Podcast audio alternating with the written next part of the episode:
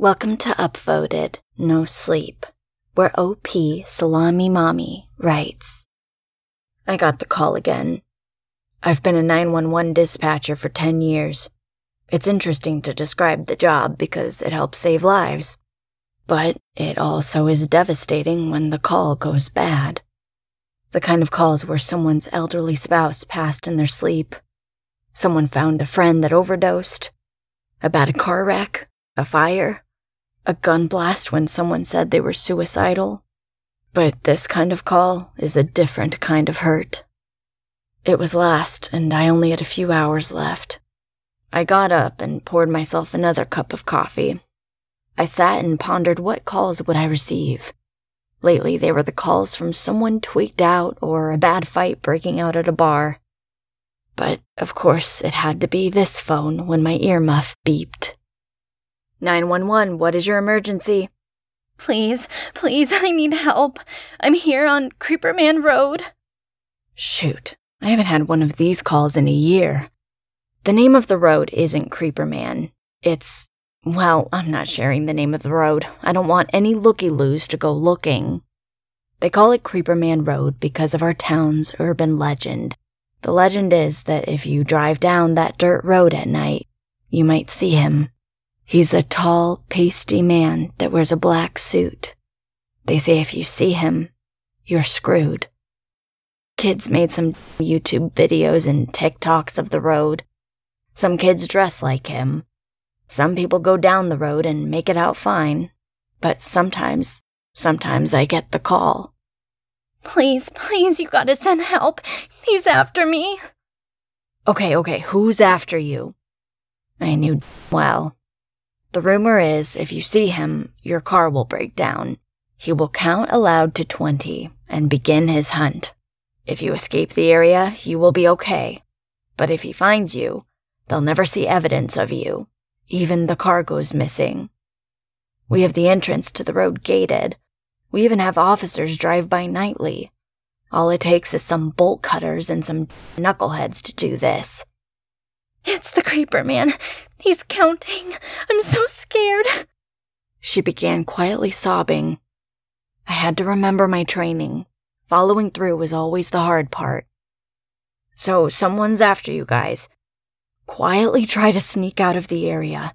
We'll send a patrol unit to you immediately. They won't go past the gate. An officer may not even be near the end of the gate. I'll let an officer know, but it's their call. But they won't go in until the morning. Officer Willard tried to play hero one night and try to rescue a couple. They don't show many the body cam video. He was never found either. He had no family around to break the news, too. Most think he just quit and disappeared. One officer waited outside the gate once and someone almost made it out. He said a giant hand wrapped around the person and pulled back quickly. He don't really talk about it anymore. Chief always told them it's better to leave the area alone and not risk whatever is in the area to come out of it. Who knows what would happen if it ever did? I told that young lady the best thing I could offer. Keep me on the line and don't talk. I won't either. Just focus on getting out of the area. She had about a mile worth of traveling, I'd say. I lit a cigarette. Okay, I don't know where my other friends are. We separated. How many others are there? Three. All of a sudden, I hear a giggly loud voice. Twenty. Alrighty now. Be quiet now and move slowly.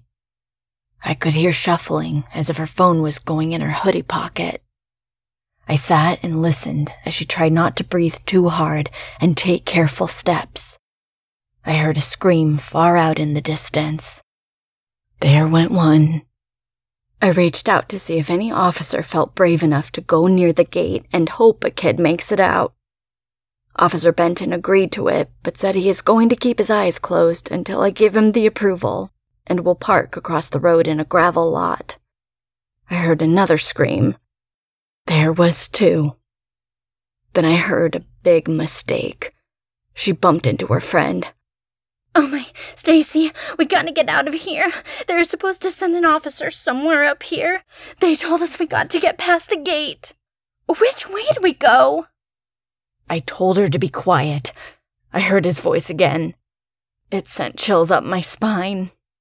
I hear you, ladies. I'm coming. the other girl took off running. Stacy, don't, she whispered loudly.